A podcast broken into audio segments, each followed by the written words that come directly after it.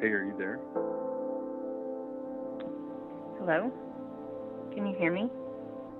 Hello? Um, can you hear me? Hello? Can you hear me? Hello? Hello? Hello? Hey. Today on Redeemed, we have the special privilege of hearing from a good friend of mine, Heather Enright. Heather is an author, speaker, adoption social worker, wife, mother, and many other things. Her most recent book, Sowing in Tears, is all about God's response to our grief. Heather, just welcome. Thank First of all, Thanks for having me. Thank you for sitting down with me. Can you tell our listeners just a little bit about yourself first off? I'm married to my college sweetheart, Chris, and our kids were in this strange season of emptying nest, but with COVID, filling, emptying, filling, emptying. But our kids are 22, 20, and 16, and have a child finishing college. So, like entering the wor- real world, grown up world. I've been an adoption social worker my whole career and help with the foster adoption advocates at our church, and then involved in some other initiatives, a collaboration with a friend who's an adult adoptee, trying to create free resources for kids, foster kids, kids in care, kids who've been adopted, and their families, and those who love and serve them. And then I also am a creative who just loves to chase down any crazy idea that I have. So I also help moms with emptying nests host care packing parties and have a website for that where you can also purchase care packages. So little entrepreneurship, little creativity, writing, mothering, adoption. All the things. That's awesome. Who am I today? What am I doing today? Yeah, exactly. what do I want to be today? I do wake up like, what? Who? Oh, today I'm an adoption social worker. Yeah. Today I am an adoptee advocate. Today. Oh, what a life. You wrote this book, Sowing in Tears. It's called Sowing in Tears The Father's Heart to the Grieving. Can you share a little bit about kind of what the impetus for this book was? Like, what sent you on this path of really looking into does God care about our grief? What does He think about it? What does He think towards us in our grieving? Yes, I'm happy to. It's a very long story, so I'll try to not get into every tiny little facet of it. But I grew up in a Christian family, and my I was military brat, army brat, and then my dad became a pastor when I was in middle school in a small Texas town. And I grew up feeling like I had this beaver cleaver childhood. You know, my parents loved each other and we went to church every Sunday, and I began to follow Jesus at a really young age. It all sort of fell apart when I was 17, my senior year in high school, and my dad was diagnosed with cancer. He had had cancer when I was a girl, but it had been successfully removed by surgery. So the second cancer was sort of a blip on the radar initially because oh they're going to do surgery. Everything looked like it was a go with that and then partway through the surgery the doctor just gathered us in the hallway and said he has 3 to 6 months. There's nothing we could do. It's all throughout his liver and the negative liver biopsy was a false negative just that bombshell and just the way it was delivered you know bless i've i don't know what it's like to have to give some a family that news but I had to call my sister and tell her she wasn't with us that day. And just suddenly feeling like my entire world had fallen out from under me. I really realize in hindsight now that I was really a daddy's girl. My dad was really very hands-on and when he he died when I was a freshman at Baylor at the end of my freshman year. In the aftermath of his death, I was really left to grieve on my own I've really learned that people respond to grief in a lot of different ways. And we have to have grace and give each other room for that. But where that left me was grieving really on my own as a having just turned 19 and sort of realizing that people don't know what to do with that. I certainly didn't at that age. I didn't know how to handle it. I felt bitter because I felt like I had this great life and then it's all just been stolen away. And I really carried the weight of that for decades until there was this revelation more recently where I feel like the Lord said, wasn't it good of me to put that on your dad's heart, to be that involved and make that many memories? So it allowed me, instead of feeling so robbed, having that epiphany allowed me to say, I can be grateful for that, that he crammed a lot into those 19 years. Grief was really the, the, the marker for me. It's where my world fell apart. So I'm this college kid where it feels like everybody's life is picture perfect. And I'm independent financially and otherwise. I don't have a lot of support. My peers didn't know what to do with it. I did start dating my husband then. I was such a gem. I really can see why he fell so in love with me, crying all the time. Um, but a lot of physical ailments that first year. And really, in hindsight, I was clinically depressed. But there was nobody in my life to really point that out to me and speak into me. I was having some pastoral counseling with my college minister at the church I was attending. And my dad died in May 14th, 1990. In February of 1991, both of my grandfathers were diagnosed with cancer in the same week. And when I called my college minister to try to process that, he let me know it was beyond his scope and the counseling was coming to an end. So, in hindsight, I can say where a lot of things could have been different and might have been easier. But then again, that would deny the fact that I was sort of left with running at God. I wouldn't I didn't run from him. I didn't run to him. I ran at him with all of the feelings and the loneliness. And the way that looked was pads of paper and long, honestly, scathing letters to God where I was writing him letters about all of the things happening to me, all of the feelings that I had. And at the time, I felt like I was kind of denying the mentality that I grew up with, that I was being a bad Christian, that I was lacking faith, that I wasn't trusting him. But in hindsight, I can see no, I was wrestling with him. I was engaging with him and I wasn't getting answers, but I was being held through it. And so it was this place in my life where everything that I knew felt like it was ripped apart and taken away. God was still there. Somewhere in there, in the few months after dad died, uh, another college student was killed in a car wreck whom I didn't know. But his parents came to our college service and shared their testimony. And his mom said, When you hit rock bottom, it's the rock of ages. And I just remember that statement. I just kind of held on to that. And like I said, ran at God with these long letters. And there was a specific day that I sat on the floor in my bedroom, having just been released from the hospital for um, some sort of infection. I was running 105 fever. I had so many physical ailments that year, shingles, other things happening from the grief. I just remember feeling like I just want to go to sleep.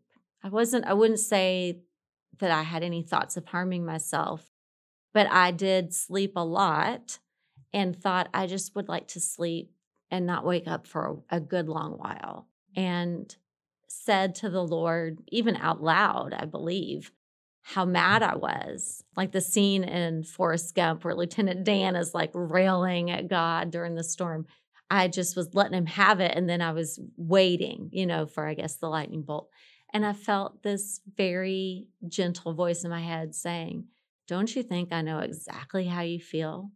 Lay it all on the table. Now we can get real and get to work.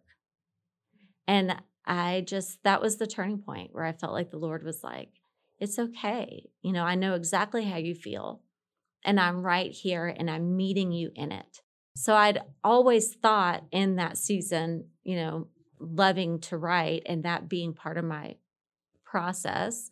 Oh, someday I'll write a book about grief, but I didn't want to just tell my story. I wanted to offer something to the reader that was like, here's the traction, here's the foothold to gain. But I didn't have the footholds yet.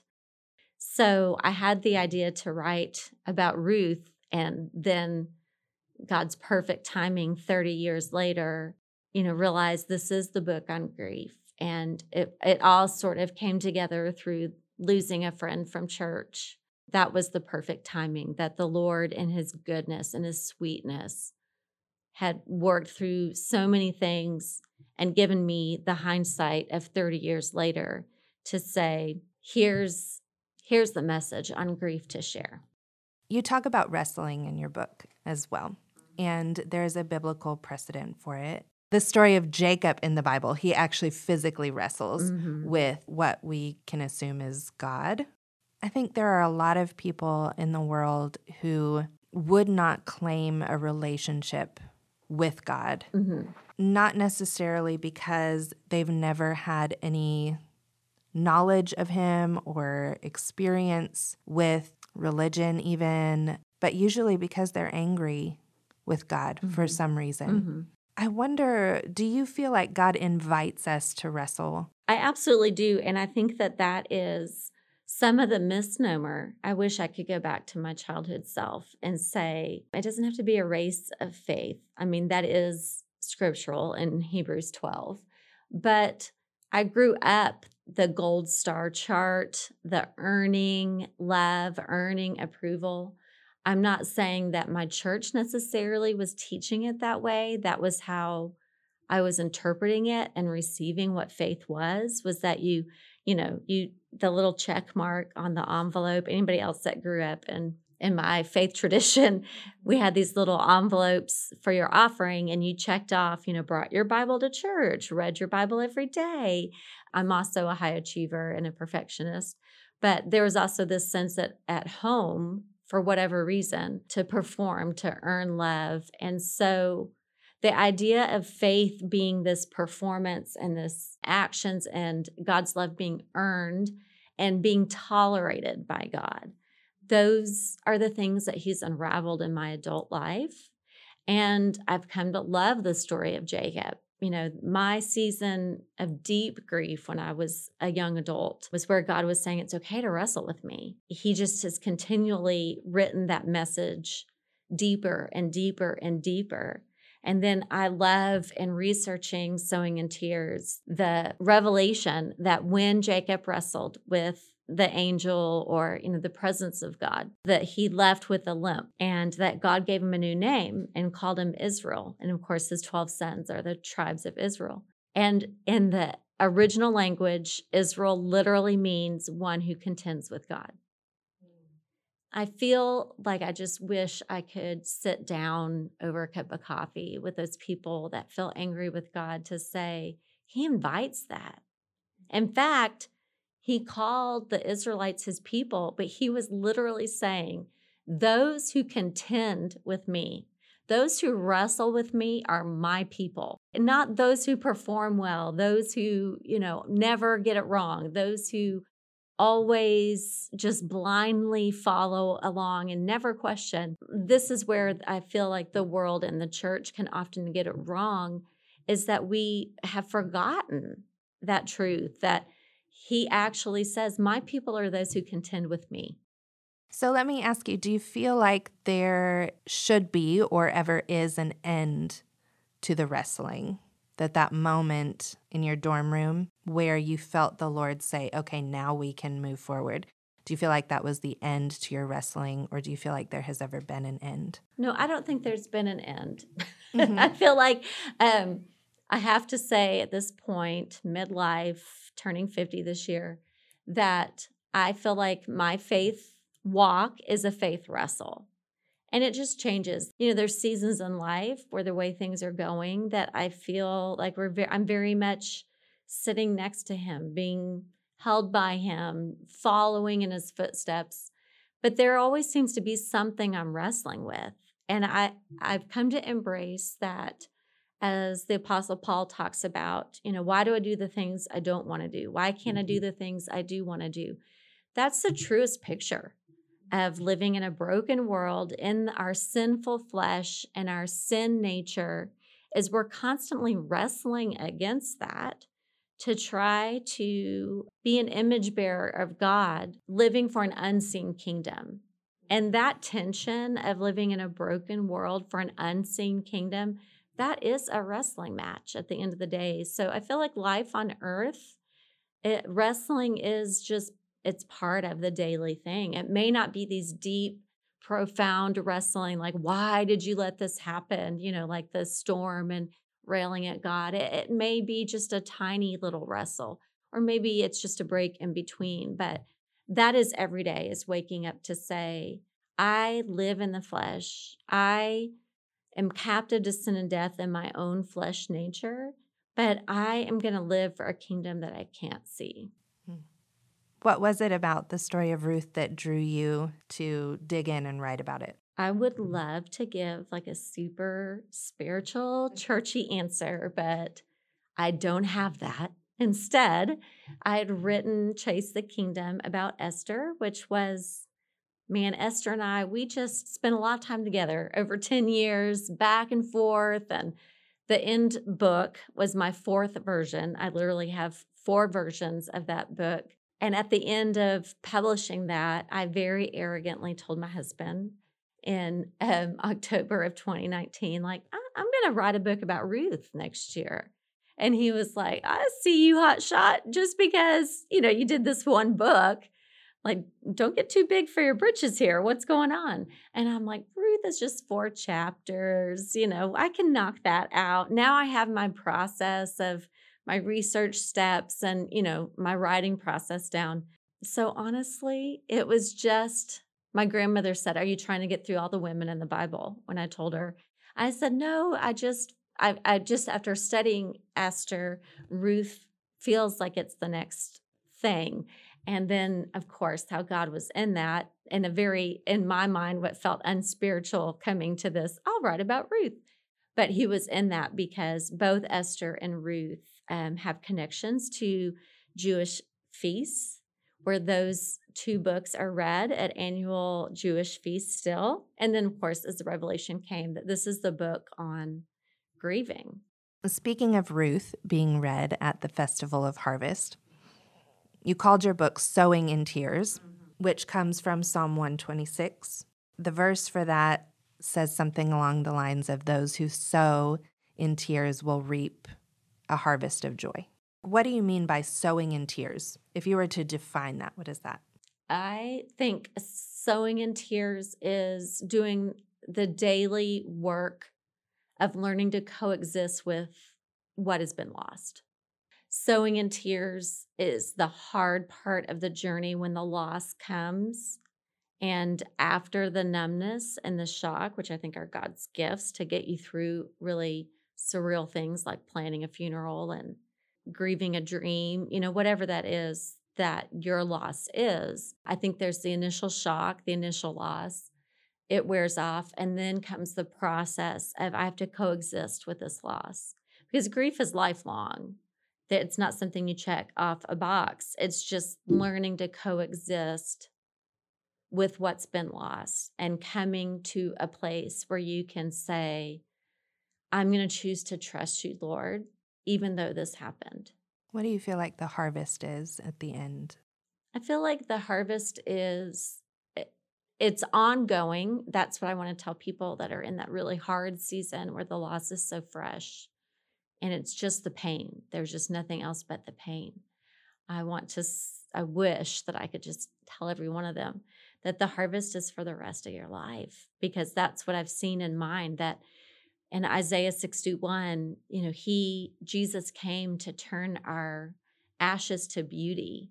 And that is an ongoing, continual process and that harvest is unique to every person. The harvest is the ways that you see God move within even your darkest night. The harvest is realizing in your grieving who is sitting with you in the muck. The harvest is realizing how whatever you've lost has been used for somebody else. You know, if if you've lost a person to death, then how did that person impact other people? That's part of that harvest is realizing those things. If it's a loss of a dream of motherhood or marriage or those things it's the little the harvest is the little realizations of this is how god is using this pain. This is the good coming from that. And what i've learned in all the years since losing my dad is the harvest is like I said it's ongoing and it's ever surprising. I wish I could tell my 19-year-old self that that for the rest of your life that you are going to get these tiny tiny glimpses of how I've used this in you and through you and for you knowing that I'm going to choose to trust on the other side when I meet Jesus face to face there's untold ways that I will never see this side of heaven. Yeah, because isn't that kind of the MO of God is Right. to bring life out of death and bring harvest in the midst of sowing? I can't imagine being in the middle of grief and trying to process that. In your book, you give people really good questions and applications to kind of walk through looking around for those things, looking around for the community that is there with you and for you. Can you talk a little bit more about the role of community, maybe to someone who is grieving, how they can look for their community, but then also to a community, how they can reach out to the grieving? Yeah, this is a big thing to me because I- did grieve without a lot of community. I had a lot of wonderful friends, but community um, was something I lacked. And I think that I'm just going to be honest as a culture outside the church, we are awful at grieving.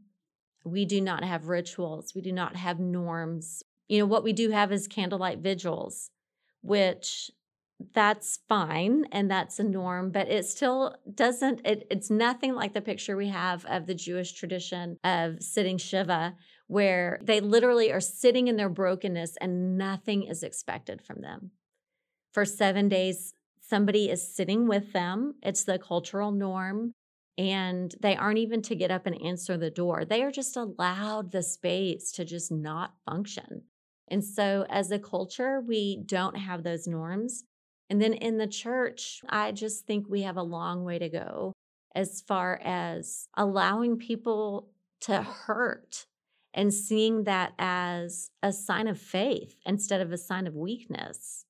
Al- allowing that space to just question and be angry and have all of the feelings. So, for sure, community is so important, and we've got to do better. We've got to do better by the grieving. And if you're grieving, it's really, you just aren't hardly getting out of bed. And maybe some days you don't. And so it's really hard for me to feel like I can say to anybody in that fresh grief, like, here's what you need to do. I don't want to add to that task. But, you know, the people that show up, it's okay to hold them accountable to what they're called to do biblically. And we are called biblically to mourn with those who mourn, to weep with those who weep, to carry the burden.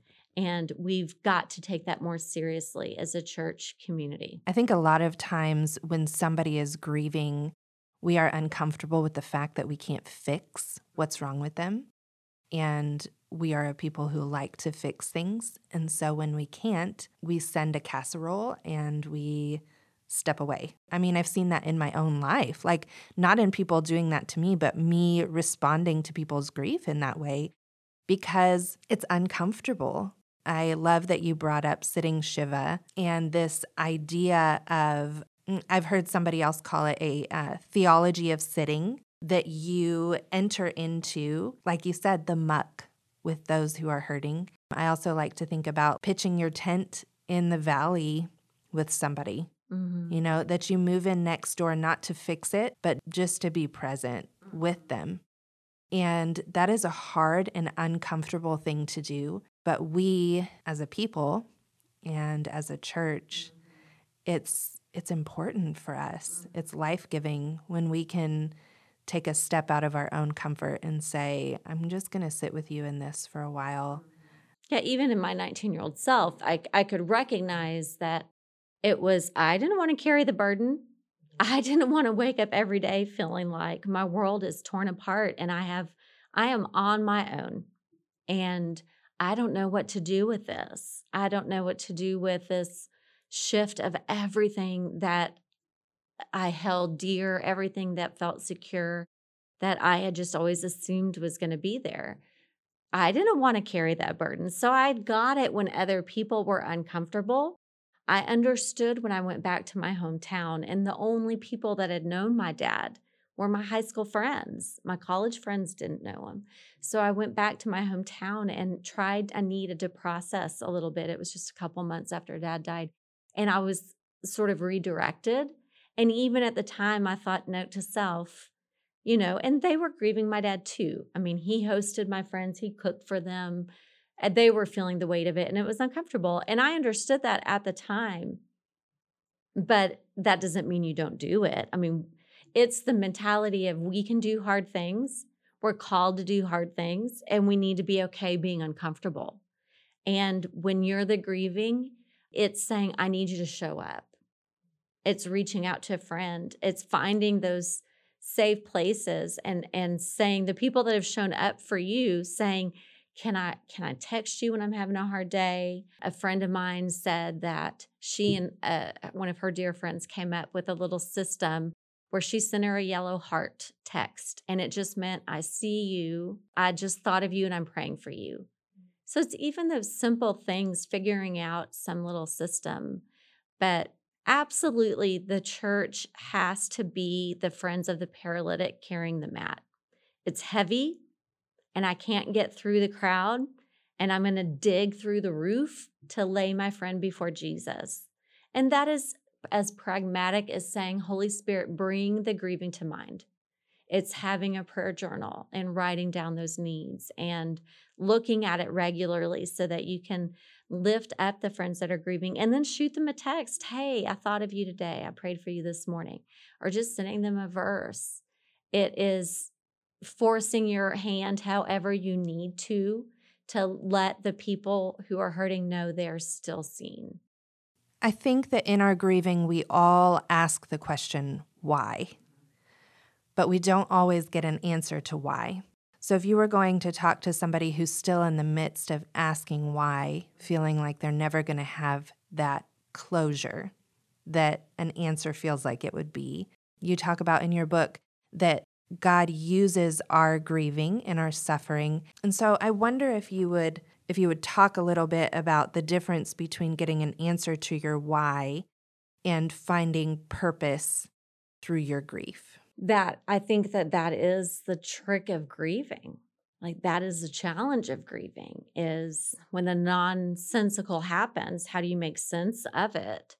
It is really hard to live in that place of searching for answers because we want to understand them. And I think the best way I can answer this question, I'm going to attempt to answer your question, is um, as telling a story. When I was young in my career as an adoptive parent caseworker, I had clients who lost a child.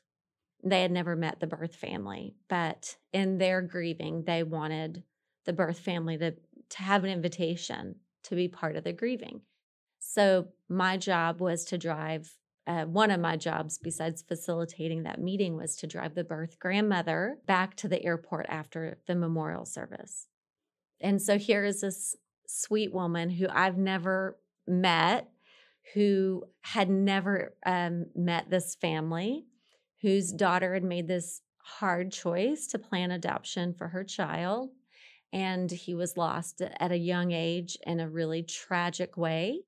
And she said, How can God be good if he let this happen? And why did this happen? And she, it was really a rhetorical question. You know, she was just really processing. And I, it was never a conscious thought. It just slipped out of my mouth. And I have held to it ever since. It's one of those moments I'm like, oh, I need to write that down. That was totally the Holy Spirit that I told her if God were small enough for us to understand then he wouldn't be big enough for us to worship. It doesn't sit well with us usually to be in a in a place of I don't get it, I don't understand it. I want to understand it, but you do and that's enough. That's not a comfortable place. We like to stay in control. And when loss happens and, and grief is going on in your life, you there's such a sense of loss of control. So that's a really hard place to to be to say, um, I don't understand it, but that's part of what makes you worthy of my worship is that you hold things that I cannot see. Thank you so much for talking with me today, Heather. And you can find Heather's book, Sowing in Tears, on Amazon, or you can go to her website, www.boxclub.me. For more stories like this, check us out at redeemedvoices.com.